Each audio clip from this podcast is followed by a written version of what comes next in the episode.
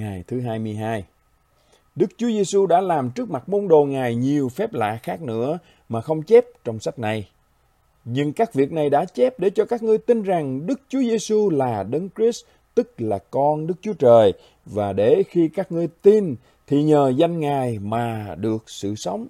Tin lành Giăng đoạn 20 từ câu 30 đến câu 31. Ngày thứ 22. Để bạn có thể tin, tôi cảm nhận rất mạnh mẽ rằng giữa vòng những ai trong chúng ta được sinh trưởng trong hội thánh và có thể đọc thuộc lòng những tính lý tuyệt vời của đức tin chúng ta ngay cả trong giấc ngủ nhưng lại có thể ngáp dài khi đang đọc bài tính điều các sứ đồ. Giữa vòng chúng ta có một điều phải thực hiện để giúp chúng ta có một lần cảm nhận sự kinh sợ, sự sợ hãi, sự ngạc nhiên, sự kỳ diệu của con Đức Chúa Trời ra từ Đức Chúa Cha từ trước vô cùng. Phản chiếu trọn vẹn vinh quang của Đức Chúa Trời là hình ảnh chính xác của bản thể Ngài. Qua đó mọi vật được dựng nên, nâng đỡ cả vũ trụ bởi lời năng quyền của Ngài. Bạn có thể đọc mọi câu chuyện thần tiên từng được viết ra, mọi câu chuyện trinh thám kỳ bí, những câu chuyện ma quái và bạn sẽ không bao giờ tìm thấy bất cứ điều gì quá sốc, quá lạ lùng, quá kỳ quặc và thu hút sự chú ý như câu chuyện về sự nhập thể của con Đức Chúa Trời. Chúng con vô cảm biết bao, chúng con chai sạn và thờ ơ đối với sự vinh hiển và câu chuyện của Ngài. Chúa ơi, con đã thường xuyên thế nào để ăn năn và thưa với Chúa,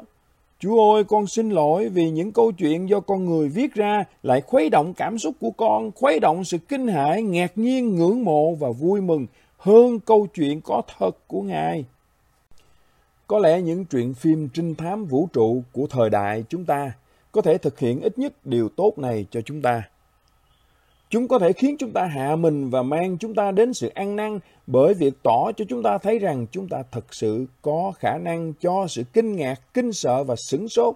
là những điều mà chúng ta hiếm khi cảm nhận khi suy niệm về Đức Chúa Trời đời đời và sự vinh hiển vô cùng của Đấng Christ và một sự liên hệ sống động thực sự trong những điều đó và chúng ta trong Đức Chúa Giêsu người Nazareth. Khi Chúa Giêsu nói, vì sao ta đã sanh và vì sao ta đã giáng thế, ấy là để làm chứng cho lẽ thật. Giăng đoạn 18 câu 37 thì Ngài đang nói một điều mang tính kỳ dị, lạ lùng và quái lạ như bất kỳ một tuyên bố nào trong những chuyện khoa học giả tưởng mà bạn từng đọc qua.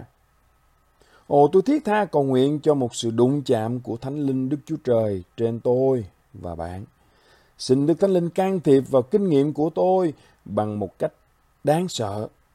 để đánh thức tôi trước một thực tại không thể hình dung được về Đức Chúa Trời.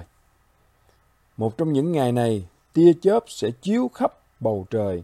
từ lúc mặt trời mọc cho đến khi mặt trời lặn, và con người sẽ xuất hiện giữa đám mây với các thiên sứ oai hùng trong ngọn lửa chói lọi. Và dù khiếp sợ hay phấn khích tột cùng, chúng ta cũng phải run rẩy và kinh ngạc làm sao chúng ta từng sống lâu ngày với một đấng Christ hiền hòa và vô hại như bấy lâu nay. Những điều này đã được viết xuống, cả Kinh Thánh đã được viết để chúng ta có thể tin, để chúng ta có thể sửng sốt và thức tỉnh trước một sự kỳ diệu, đó là Đức Chúa Giêsu Christ là con của Đức Chúa Trời đã đến thế gian này.